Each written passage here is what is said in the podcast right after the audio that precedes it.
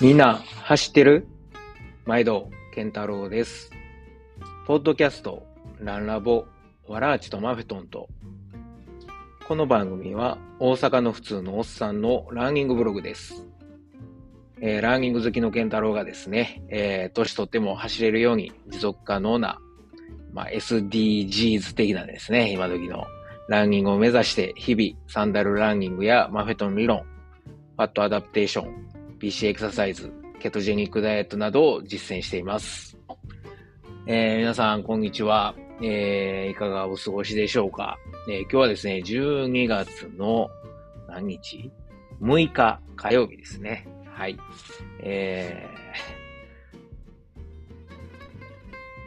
サッカー日本代表昨日あげませんでしたね。クロアチア戦。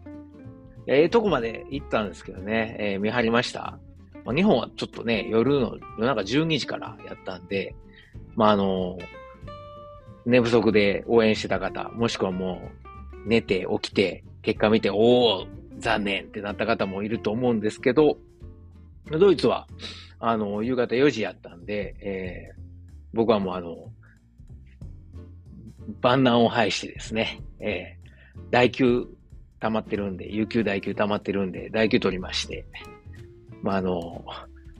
応援に専念しました。で、息子もちょうど、学校終わって帰ってきたんで、一緒にソファーで二人座って、応援してたんですけど。いや、もうね、なんやろ、今回4試合、ね、ワールドカップでやりましたけど、クロアチア戦はクロアチア戦でまた全然違う日本代表の顔が見れて面白かったですね。セットプレーも、谷口が先発やったらあんないろいろやるんやみたいな、はい、おもろかったです。クロアチア戦が一番見応えありましたよね。で、ドイツとかスペインの時みたいに思いっきり押し込まれることもなく、結構ファイティングポーズ取って前に出て打ち合い、ちょっと相手が結構持つこと多かったけど、そういう手も結構打ち合えたんちゃうかなっていうのを思いましたね。いや、おもろかった。ただ PK はそんな発散でもっていうのはちょっと正直なところですけど、PK はね、時の運というので、しゃあないですけどね。僕も一応サッカーやってましたから、PK が難しいのはようよう分かってますけど、ただ南の PK 一番出たら決めてほしかったな。勢いついたと思うんですけどね。しゃあないです。はい。だけど、ワールドカップ、日本代表は終わっちゃいましたけど、ベスト8。今日、スペインとポルトガルが、それぞれ、どこでやんねやろ。スペインがモロッコ。で、ポルトガルがスイスとやるのかな？はい。ですよね。で、その結果にもよりますけど、面白い組み合わせちゃいます？ブラジルとクロアチア。アルゼンチン、オランダ。で、フランス、イギリス。これだけでもかなりおもろいですけどね。もしスペインとね、ポルトガルとかなったら、いや、もうまさにワールドカップやなぁと思うんですけど。これからちゃいますかね、ワールドカップ。はい。なかなか、興奮の日々はまだまだ続くんちゃうかなと思います。さて、昨日ね、日本代表の試合見てたら、ドゥッセルドルフは珍しく雪降ってきまして、あらよという間に、ちょろっとかなと思ったら結構ずーっと降ってて、試合が終わる頃には道が真っ白に。去年も暖冬やって今年も暖冬やったんで、僕ドイツ来てから初めてですね、このドゥッセルドルフが雪積もるっていうかね、ちょっと雪で覆われてるみたいな。はい。で、今朝ね、昨日雪降ってたんで、今朝起きて4時起きで走りに行ったんですけど、もう絶対銀世界やわと思って楽しみにして行ったら、いやもう何のことはない。溶けてて。もう全然雪なんてどこにも。ちょろっとだけ残ってる雪を集めて誰かが雪だるまみたいなのを作ったはったんが残ってましたけど、まさに残骸でしたね。はい。まあ、ね、あんま雪降っても、僕は毎日、デュッセルドルフからケルンまで車でアウトバーンを運転して通ってるんで、まあ、凍結とか怖いから、まあ冬タイヤ履いてますけど、そやけどやっぱりね、事故りたくないんで、はい。まあそういう、あんま雪降らんでいいかな。でも雪降ったら息子喜びそうやしな。ちょっと息子とね、雪遊びとかしたいですね。まあ、大阪おるときもほとんど降らへんかったから、うん。まあそういう意味でもちょっとこう、冬本番、はい、っていうとこでしょうか。さてさて、どうしましょう。あ、そうですね。番組へのですね、コメントとかご質問、出演希望等、随時お待ちしておりますので、概要欄の Google フォーム、もしくはですね、インスタのメッセージ、で、あと Twitter で、ハッシュタグランラボケンタロウをつけてツイートしてください。はい、実は今回メッセージ、っていうかツイートをいただいてまして、以前もいただいた、安倍さんですね。安倍さんいつもありがとうございます。ツイッターで、ツイートしてくださってますね。健太郎さん、こんにちは。自分は、タラウマラ族の支援をしているルナサンダルズのOSO、過去トレラン用とモノ、過去ロード用の、ウィングとエディションを購入しました。ストラップ調整がしやすくて気に入ってますと。はい。安倍さんありがとうございます。僕は、ランラボデイリーでですね、ブラックフライデーの一週間、ブラックウィーク、ね、さよならブラックウィークっていうので、喋った回についてツイートしてくださってます。いや、僕もOSOは古い方ですけど、レトロのものをウィングとエディション持ってるんですけど、いいですよね。調整しやすくて。なんか人によってはちょっとこう調整ストラップが、なんていうの、プラスチックと当たって、嫌やいう人もいるみたいですけど、まあ、そこは好みがあるみたいで。はい。さすが安倍さん、サンダルランナーですね。はい。なんか、この11月末に、ね、サンダルを買うっていうところがすごいなぁと、読んでてちょっとこう、なんか読んでて寒かったんですけども、いや、もう来シーズンを見据えていうことで、買われたんだろうと思います。今履いてんのかな？寒くないですかね？安倍さんどうですか？今もまだ日本ってサンダルでもいける感じですか？ちょっとドイツはもう寒くて僕はもう、アルトラで走ってますけれども、その辺もよかったらまたツイートしてください。はい。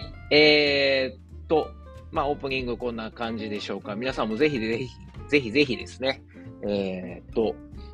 コメントとか質問いただけると嬉しいです。はい。では今日も最後まで、ぜひ聞いてください。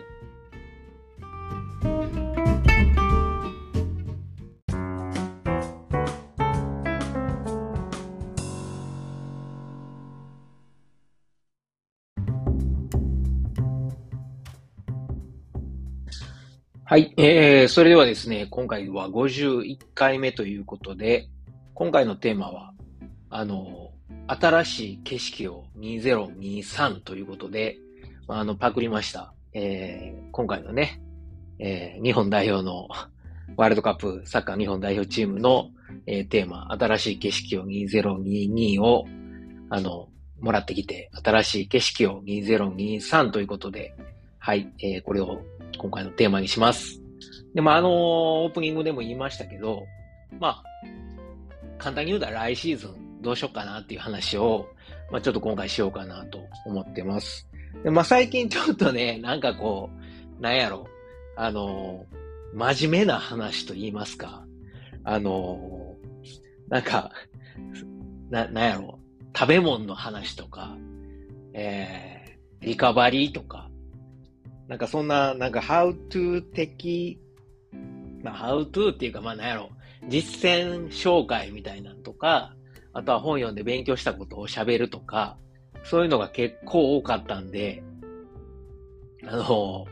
今回はですね、ちょっと、趣を変えようかなと思いまして、はい。まあ、なんか、ね、自分でもデイリーと、本編の住み分けがわからんようになっていて、まあなんかどっちかっていうとデイリーは、なんすかね、普段やってることを、まあ喋るという、まあ普段のことを喋ると。で、本編の方は、なんか最近はあれですね、実践報告、勉強したこと報告、プラスレースレポートみたいになってきたんで、ちょっと今回は緩めにいきたいと思います。なので、今回ね、聞いても、あんまり、皆さんの役に立つかどうか立つことがあんのかどうかちょっとわかんないですけど、まあ、よかったら聞いてください。はい。で、まあ、早速なんですけど、もう今回はほぼっていうかもう完全にノープランでいきます。普段だったら勉強したこととか、まあ、喋ろうと思ってることとかを、まあ、台本みたいなの作って、で、まあ、箇条書きですけどね。で、それに基づいて順番に喋ってるんですけど、今回は、台本の、Google ドキュメントがメインの部分、白紙でございます。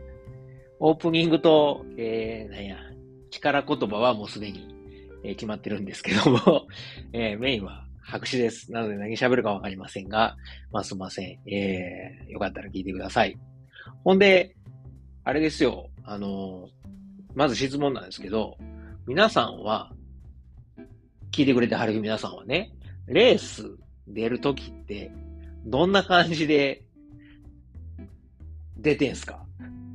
なんかこう、今みたいに、来年は何出ようかみたいな感じで、こう、もう、年間スケジュール的なものを組んで、で、入れていくのか、それとも今年の僕みたいに、とりあえず、場当たり的に、あ、今度こんなんあるやん、入れよう、みたいな。来月か再来月なんかないかなーってこう探して、あ、これでええんちゃうみたいな感じで入れるっていう感じか、どっちでしょうか。それとも、まあなんか、中間的にこう、メインはこれとこれ出る。で、それに向けて、まあなんか、タイミングが合えば、何か出るみたいな、そういう感じでしょうか。はい。いかがですか？で、まあ今言ったんですけど、僕は今年は、ほんまに場当たり的に、ようやく仕事も落ち着いて、ドイツでの生活も落ち着き、で、トレーニングも、まあね、去年はやっぱりドイツ来てすぐやったんとコロナ明けっていうのも、コロナ明けっていうか、僕がコロナかかったとかじゃなくて、去年ね、去年はかかってへんから、今年の夏はかかったけど、去年はまあ、コロナの中で日本から、大阪からね、ドイツに来て、来た時はまだなんか、すごい限界体制でしたからね。まだデルタ株とかやったんちゃうかな。その前かな。まあ、みんなマスクしてたし、ドイツでも。はい。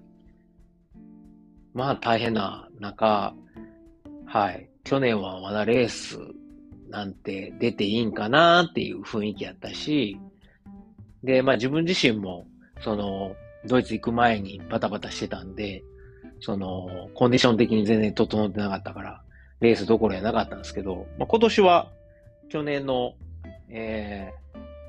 まあ、今頃かな、12月か年明け、今年の年明けか、去年の末ぐらいから、ようやく走る場所とか走るペースもできてきて、トレーニングも詰めてきたんで、まあ、今年は5本、ウルトラ出ましたね。はい。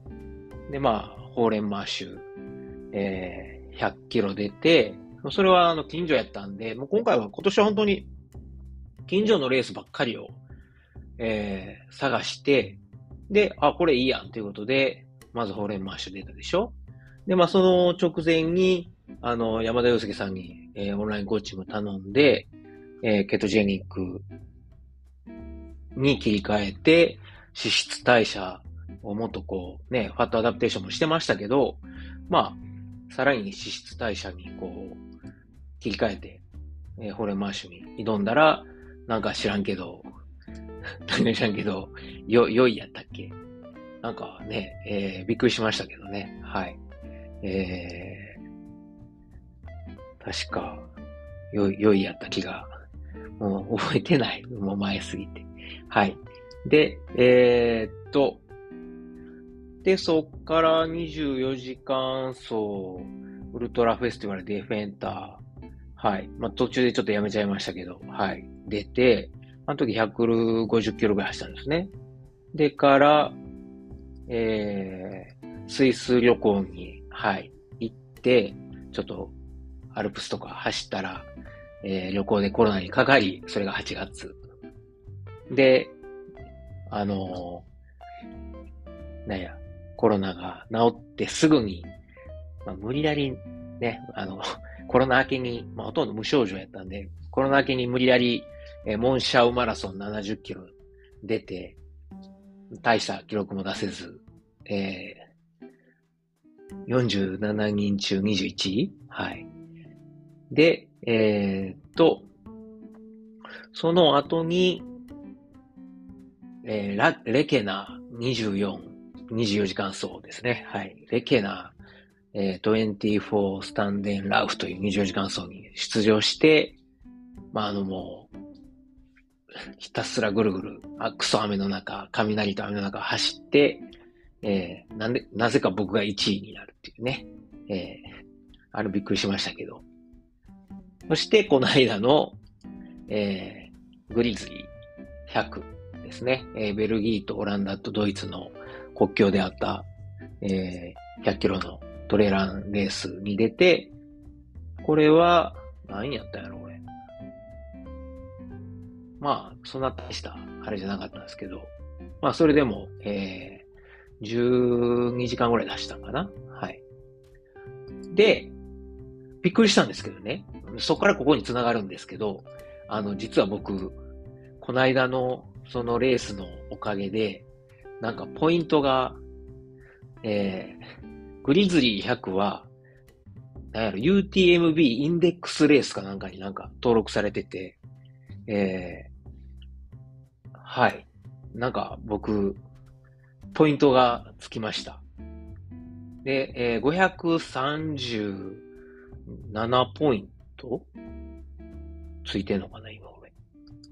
なんかようわからんねんけど、このなんか UTMB のページ行くと、なんか、ランキングみたいなの出てるんですよ。で、キリアンとかがいて、で、その、なんやろ。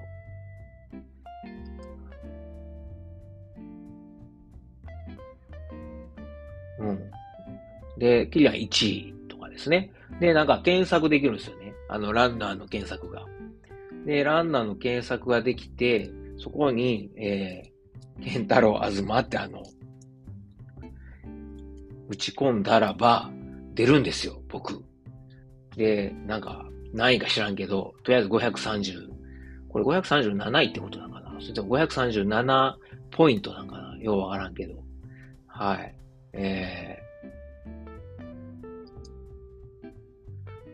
これを見ると、なんか、あれですよ。いろんな方の名前が、例えば日本の有名なランナー、飯野航さんとか見ると、795ポイント。すごいですね。はい。とかね、小原さんとかどうなんなんやろね。小原。あ、789ポイントですね。まあ、こういうページ、リンク貼っとくんでよかったら見てみてください。はい。で、僕は、ちなみにさっきも言いましたけど、537ポイントと。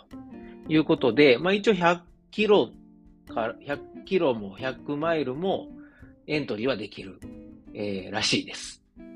はい。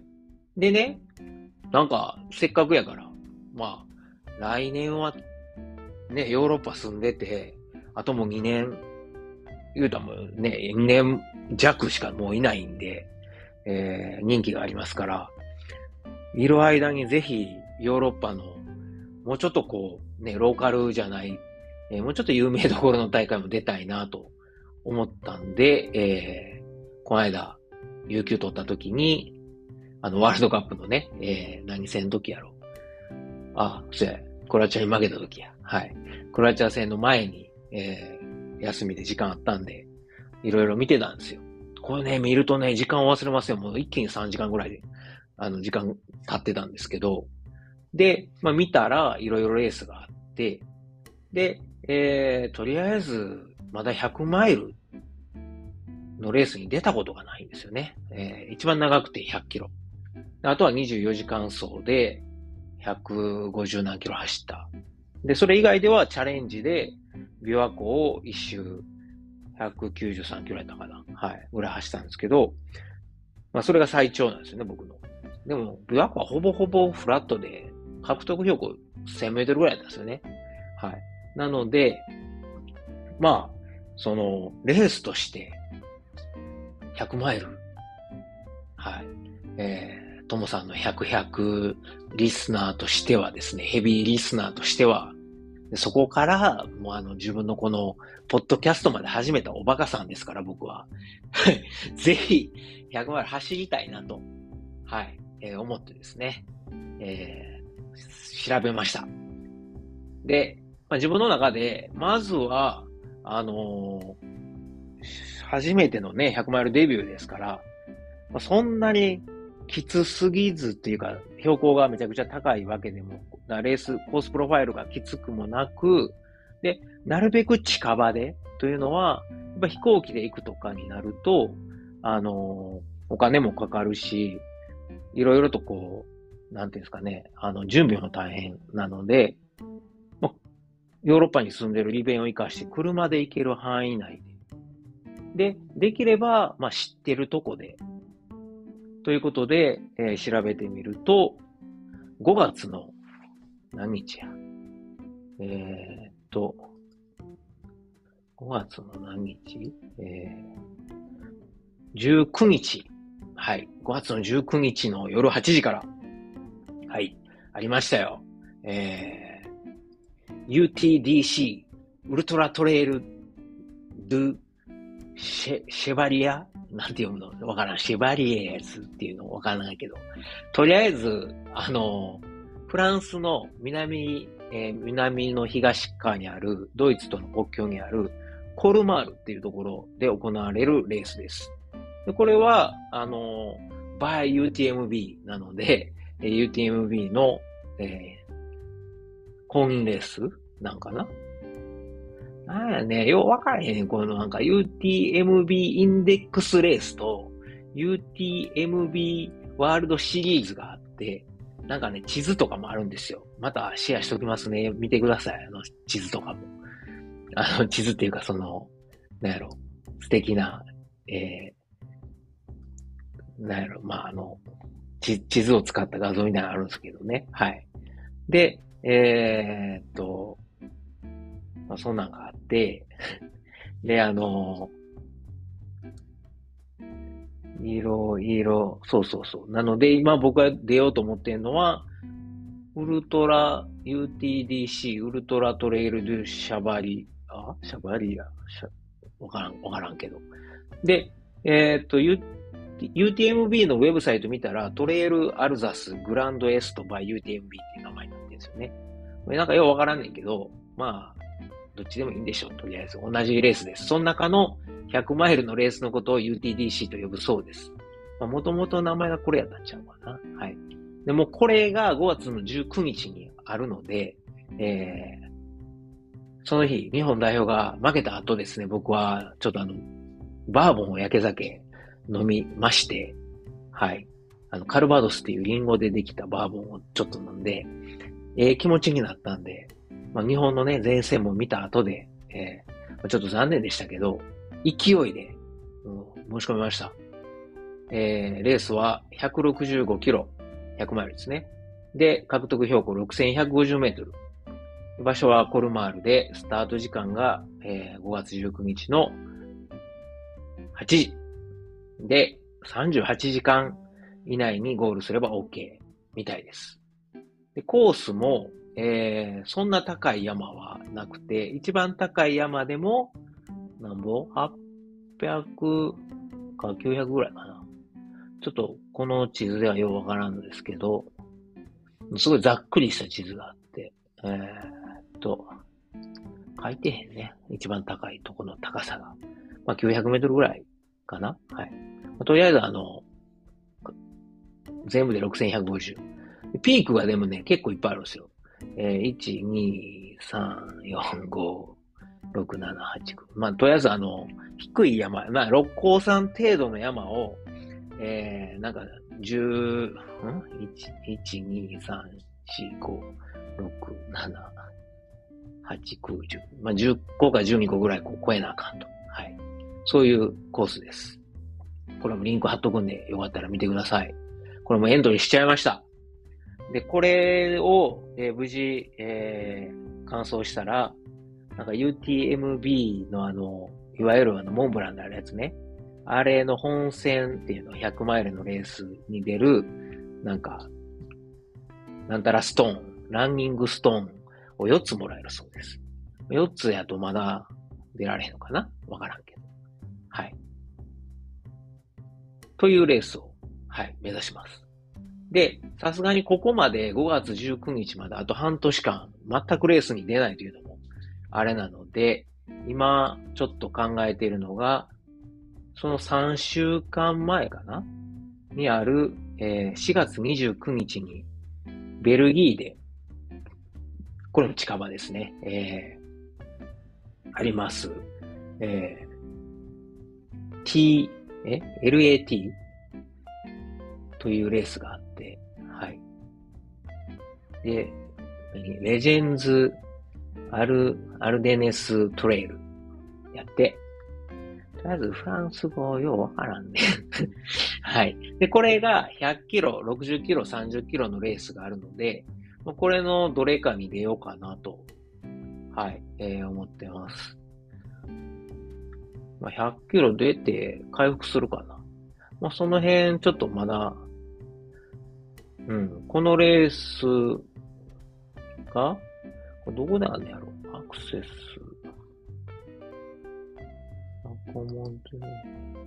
頼むわ、英語にしてくれ。ダイレクト翻訳。便利な世の中になったな。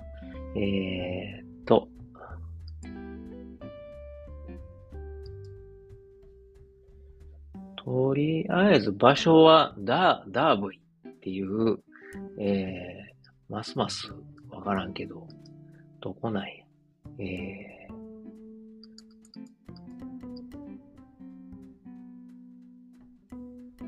ルギーのリエージュの南ですね。はい。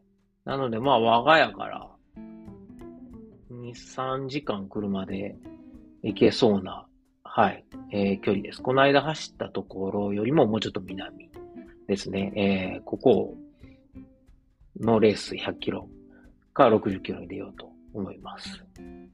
ただなんか100キロはね、朝7時から6時スタートやねんけど、60キロが、スタート時間が昼の2時とかなんですよね。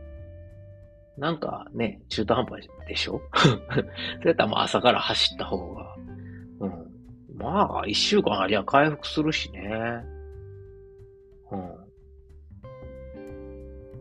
うん、100キロ出ようかな。はい。と思ってます。で、それで4月 OK でしょ？3月なんか出るかな。まあ3月とかはトレーニングか。まあ近場でなんかあれば出ようかな。それからなんかチャレンジするかっていうとこですね。はい。まあ今本当に普段デイリーでも言ってますけど、MAF 走を長めにして、エアロビックベースを、構築中長く、疲れずに走れる体を作っているので、来シーズンに向けて、まずはエアロビックベースを作って、で、年明けたらスピード練習も徐々に入れていこうかなと。でまあ、あと上りもトレミとか、まあ、暖かくなるまではトレミと、あとはちょっと今考えてるのが、ジムにひたすらエスカレーターを逆走するみたいなマシンがこの間発見したんですよね。で今まで全くトレミしかもう興味なくて、まあ1ヶ月30ユーロやから、まあいいかと思ってトレミしか使ってなかったんですけど、トレミとシャワーとロッカーしか使わない、ジムにとっては非常にありがたいお客さんなんですけれども、はい。まあそれではもったいないんで、逆走エスカレーターやってみようかなと思って、ます。あれで上りのトレーニングできたらいいなと。ほんまにね、この緊張、ドゥッセルドルフ、フラットすぎて、坂すらないんですよね。坂がないということは、長い階段とかもないんですよ。ほんまに、全然街とか見かけんくて、ライン川にかかってる橋に登る階段、30段ぐらいかな。しかなくて、あんま練習ならへんしなぁと思って、ちょっと、もしこれ聞いてる人で、ドゥッセルドルフ在住者で、うちの近所の階段使っていいよとか、なんかすげえ長い階段あるとか、うちの住んでるとことか会社の、階段貸してあげるよとかいう方いたら、メッセージください。お願いします。いや、ほんまにね、やっぱり大阪の時の職場は恵まれてましたね。20何回の、何回や。だって18回か。18回までの階段を、ただで使えたんで、あれはすごく恵まれてましたね、やっぱり。階段トレしまくってたんで。あとはまあ、六甲山とか行ってもね、どうやったっけ。まあなんか、天国への階段もありますし、六甲やと。まあ、ああいうとこでトレーニング。まあ、大阪はね、大阪っていうだけあって、大きい坂が結構あるんで、階段も予算あってよかったんですけど、まあ、そんな感じで、今のところ5月の、UTDC ですね。はい。これをメインレースに、とりあえず A レースにして、で、4月の、レジェンズ・アルデネス・トレイル。で、合うてんのかこれほんまに。このレースに。はい。まあ、リンク貼っときます。出ようと思ってます。ほんで、まあ、ね、他に何出るかっていうので、今考えてるのは、やっぱり24時間走のリベンジを、ぜひ果たしたい。去年は、結局、なんか、150、60キロしか走れんかったんで、24時間走で、ぜひ200キロ以上、っていうかもう24時間走り切りたいですね。休憩はするけど、なんか1時間寝るとか、もうそういうなんか、ずるはせず、ずるじゃないけど、自分がなんか後から、年間ってよかったな、みたいな、なくて、やっぱり今後の100マイルにも向けて、その24時間フルで動き続けられる体っていうのを作りたいので、ぜひ24時間走は、どっかでチャレンジしたいと思ってます。どこがええんかね。なんか日程さえあれば、今年はちょっと仕事で行けなかったんですけど、ケルンとかでも、いわゆる、なんですか、陸上競技場っていうの、トラックをひたすら24時間走るっていうアホみたいな、レースもあるので、ああいうのもありなんか、それとも、7月やったかな？多分7月ぐらいに、去年出た、ディベンダーのオランダであった24時間レースがあるので、もうどっちかというと勝手知ってる方が、そうですね、7月9日10日でしたね、この間は。なので、勝手知ってるとこの方が、もしかしたら、走りやすいかもしれないから、そういうとこにちょっと、エントリーして、まああんまり寒い時だと夜走るの辛いんで、この間の7月でも夜はやっぱ寒かったんですよね。で、何着て走るかみたいな感じで、結構朝方はもうガッチガチに筋肉冷えてて、まあ、サンダルでずっと100キロ走ったっていうのもあったし、もう夜中サンダルから靴に履き替えたんですけど、うん、で結局リタイアっていうか十何時間で20時間ぐらいで辞めたのも、その足がもう冷えてなんか筋肉がおかしな感じになったんで、これ以上やると怪我するかなと思って辞めたんですね。なので、うん、ちょっとそういうのもあるから夏場がいいですね。7月でもそれやからね。はい。まあ、なんて言ってもここ北海道よりも緯度高いんで、うん。やかんや言うて、7月でも夜は寒い。っていうか涼しいですから、まあ、その辺も考えて、はい。その7月ぐらいに24時間数入れたいなと思ってます。ただ、7月、うん。そうやな。24時間は7月かな。ほんで、もう時間があれですね。ちょっと30分迫ってきたんで、一回ここで、休憩入れます。すいません、なんかこれおもろいっすか？聞いてて。なんかまあたまにはこういう、なんていうんやろ、何のためにもならへんけど、健太郎の、ヨタ話と言いますか、独り言を延々と聞くというのもすいませんけど、お付き合いください。後半に続きます。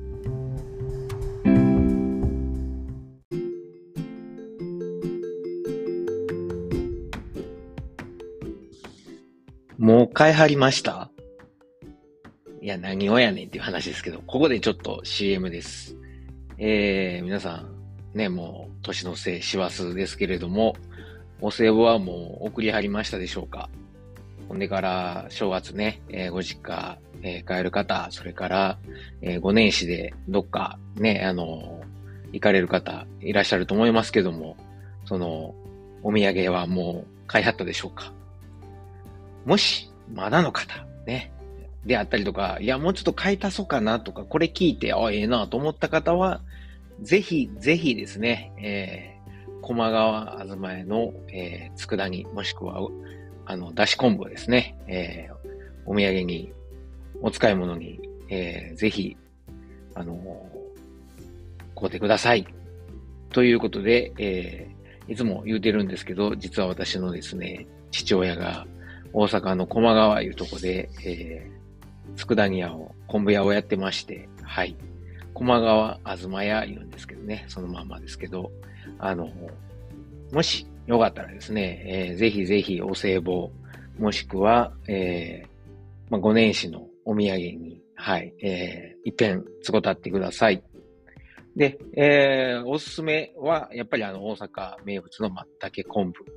それから、うちの、店の看板商品であるですね、ちりめん山椒であったり、松葉塩吹きという塩吹き昆布ですね。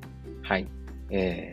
ご飯のお供にもバッチリですし、いろいろお弁当にも使えるし、おにぎりにも使えるし、白いご飯に乗っけて、まあ、特にね、年末年始は美味しいもんいっぱい食べると思うんで、ちょっと胃を休めたいなと思った時に、白いご飯、もしくはおかゆ、お茶漬けに、ちょっと添えるだけで、めちゃくちゃ美味しいんで、はい。ケトンやってる人間の言うこととは思えませんが、はい。ぜひ、使ってみてください。で、瓶詰めにしたですね、松葉、塩吹きであったり、ちりめん山椒、もしくは、松茸昆布を京都の職人さんが手作りで作らはったつづらに詰め合わせた福つづらという、まあ、お正月にぴったりの、おめでたい商品もあります。こちら3500円のものと4500円のものがありますので、よかったら、使ってみてください。他にも、佃煮の詰め合わせは、まあ、言うてもうたら、なんぼでもご予算言うてもらったら、それに合わせて、作ります。例えば3000円でやってくれとかですね、4000円でやってくれって言うと、箱に詰めてですね、で、それを包装してお送り、しますんで、ぜひご検討ください。どんな感じかっていうのはね、うちのあずまやのホームページ見てもらったら載ってますんで、あとは出し昆布なんかも、木箱に入れてですね、お送りすることもできますので、贈り物にぴったりです。はい。であとは、まあ、箱はちょっとそんな大層なという、ね、大層なものはええわという方は、持ち運びしやすいですね。小さい、パッケージに入れた、昆布ですね。佃煮であったり昆布を、パタパタという、商品名で、まあ、松葉塩吹きであったり、ちりめん山椒の詰め合わせを売ってますんで、こちら1330円からとお買い求めやすい、お値段で、売ってますんで、よかったらこれなんかもお正月にぴったりの緑色、もしくは門松みたいなね、緑色とか金色のパッケージに入って販売してますんで、こちらも、使いやすいと思います。というわけで、まあ、別にこの番組、親父からですね、なんか提供してもらってるとか、なんすか、講演があるとかそういうわけではないんですが、全くないですけども、まあ、勝手に僕が、まあ、個人的な親孝行で、はい、宣伝していると。親父もおかんも多分これ知らないですね。はい。というわけで、よかったらぜひぜひ駒川集めの昆布を使ってください。よろしくお願いします。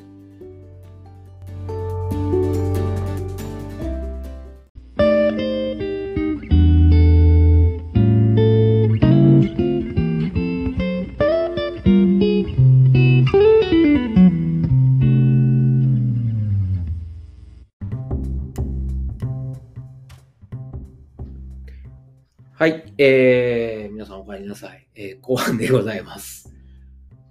まああれですね、後半は今年ちゃう2023年の後半どうするかということで、ぜひこっちにおるからにはアルプスのレースに出たいと思ってるんですよ。だからさっき5月はコルマールに出るって言ったんですけど、実は5月は13日かなんかに南フランスの方、リヨンとかのもうちょっと南の方のとこでもレースがあるんですね。ちょっと遠いんですよ、うちから13時間ぐらいかな、1200キロぐらい離れてるんで結構遠いんですけど、まあそういうとこのレースも出たかったんですが、その日多分仕事入りそうなんで無理やなというのが悲しいかな、ありまして、ほんでどうしようかなって、でやっぱアルプスといえばスイスかオーストリアなんですが、スイスはね、ほんまに UTMB 関連でも UTMBインデックスレースですかね、こっちもめっちゃあるんですよね。で、例えばUTMB のワールドシリーズで言うと、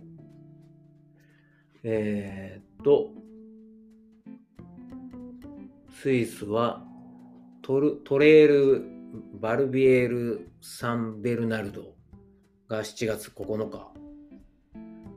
じゃあ7月の7日から9日で、7月12日から16日にアイガーウルトラトレイル、これが100キロか250キロやったのかな、なんかすごいその間ないのみたいな感じだったんですけども、有名なレースですよね。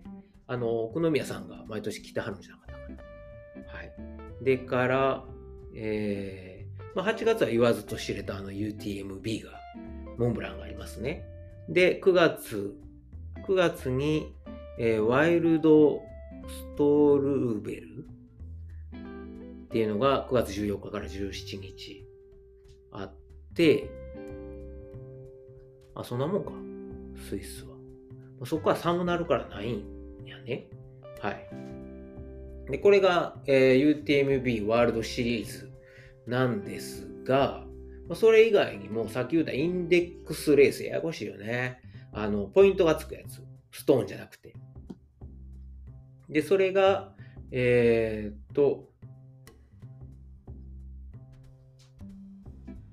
ワイルドストルーベル、さっき言ったやつ、7月でしょ。で、夏に、あ、そうそうそう、さっき言っただからアイガーウルトラなんかは僕は8月に旅行で行ったグリンデルバルトであるので、これなんかは知ってるとこやからすごくいいなぁと。ただ時期が7月の12日か16日なんですよね。だからコールマールの100マイルが5月やから、そんな短期間で出れるのかっていう。あとは我が家のね、やっぱりこう家族の目もありますから、そんな続けていけるのかと。ただまあグリンデルバルトやとなんとか車で行ける範囲やけど、その辺ちょっと仕事がね、なんかありそうなんですよね。仕事休めたらいいんですけどね。はい。で、まあ、狙ってんのがあるんですよ。ちゃんと狙ってんのね。9月7日に行われるスイスピークスっていうのがあって、これが、170キロですね。100マイル、170キロっていうのがあるんですよね。はい。あとは他にもこのレースは、多分、今年の9月に、飯野渉さんが出場された360キロというね、私にはちょっと無理なレースが、距離があるんですけど、まあ、ね、100マイル走るんなら 170K もしくは 100K もあるので、どっちかかなと。9月やと準備もできるかなというとこで、で、これがでもあれですね、170キロのは、11,500 メートルアップ。そんなに登ったことないけど、いけんのかな、わからんけど。はい。300名まで出場可能。ちょっと気になってんのは、8月、っていうか7月の末から8月にかけて、今年は、来年か。来年は夏休みでいっぺん日本に帰国すると思うんですよ。なので、日本帰ってトレーニングできんのかな。だからまあ、日本帰るとね、やっぱご家族と飯食ったり、同僚とか友達と会って酒飲んだりとかする回数が増えるわけじゃないですか。血糖の維持できんのかとか、トレーニング、まあトレーニングはまあ毎朝起きて、六甲山に練習行きゃいいかなとは思ってるんですけど、でもなんやったら六甲山の近くにね、アパート借りて住みたいぐらいなんですけどね。ほんなら毎日が合宿できていいかなと思うんですが、その時はぜひ界隈の皆さん、一緒にトレーニングしてください。お願いします。はい。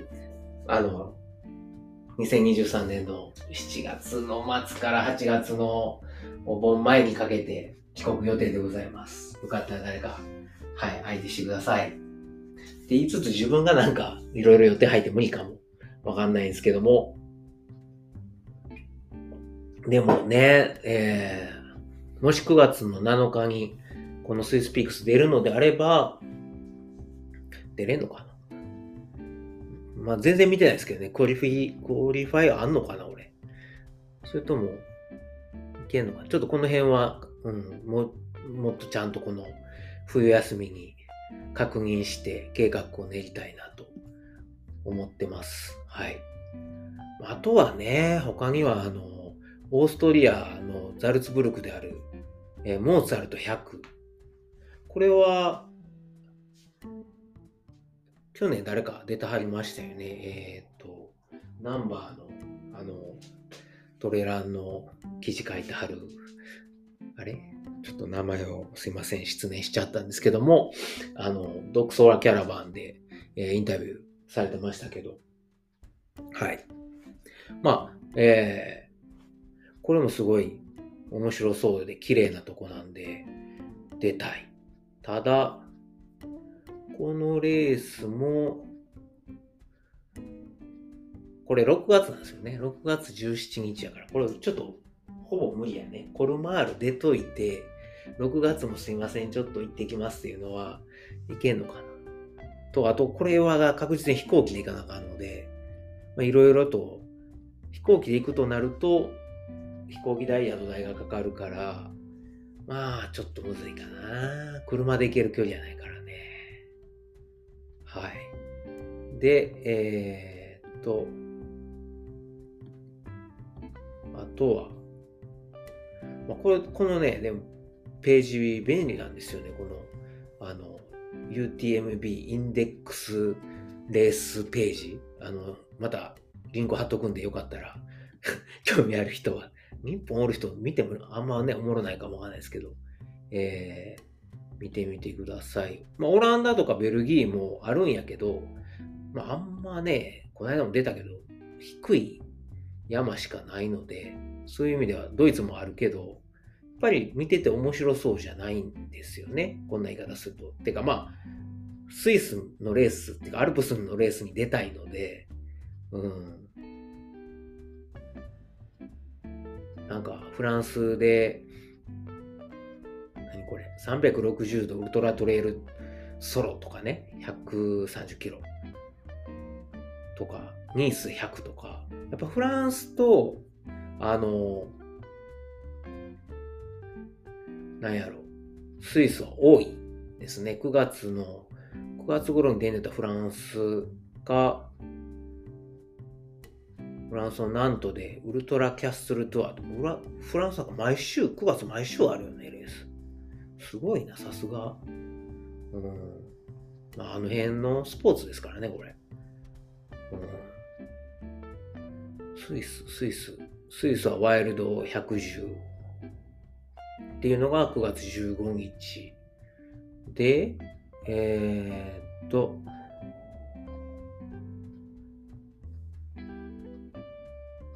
スイスピークスの170キロが9月7日で、360っていうようわからん名前の、これがスイスピークスの360キロですね。はい。すごいな。獲得標高 26,590 メートルやって、アホやなでから、8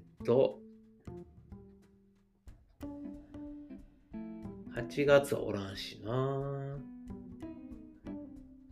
そんなとこかな。なんか X トレイルやったかな。なんかそんなもんあった気が。アイガーウルトラが7月15でしょ。ちょっと微妙。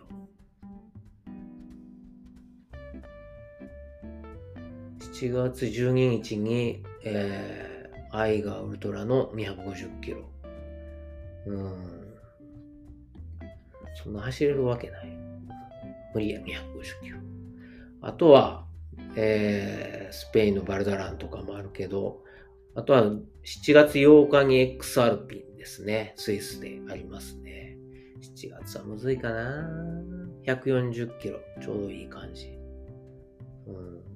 スイスもあんまり南やと車で行くんが遠すぎるので、やっぱりグリンデルワルドぐらいが車で行ける、なんとか行ける距離ですね。だからある意味、だから十何時間運転したら、まあ一泊どっかでするとして、行けるっていう環境におるっていうのは今やっぱ恵まれてると思うので、これをやっぱおる間に1個は出たいなという。UTMB とかそういうのはね、全然、望んでないので、そんな、大きな大会は逆に出たくないから、まあ、ある程度の規模の大会に、出て、そのアルプスを、こう、味わいたいっていう、とこが、夢ですね、希望。別になんか、UTMB じゃないとあかんとか、そういう、ってか逆にそういうあんま派手なん出たくないんで、っていうところでしょうか。まあもうちょっと探そうと思います。まあとりあえず、はい、今日はダラダラ喋りましたが、今まで、今年はね、100キロばっかり、100キロまでかな。長くても、トレイルは100キロのレース。あとは24時間走で、まあちょっと長い距離走りましたけど、そうじゃなくて来年は100マイルのトレイルレースにチャレンジしたいということで、新しい景色を見たいと思います。今年まだまだね、ポッドキャストは更新続けますけど、はい。とりあえず、新しい景色を2023ということで、今日はダラダラ喋りました。こんな話を聞いてくださって、ほんまに、ありがとうございます。まあ、飽きずにぜひ、これからも聞いてください。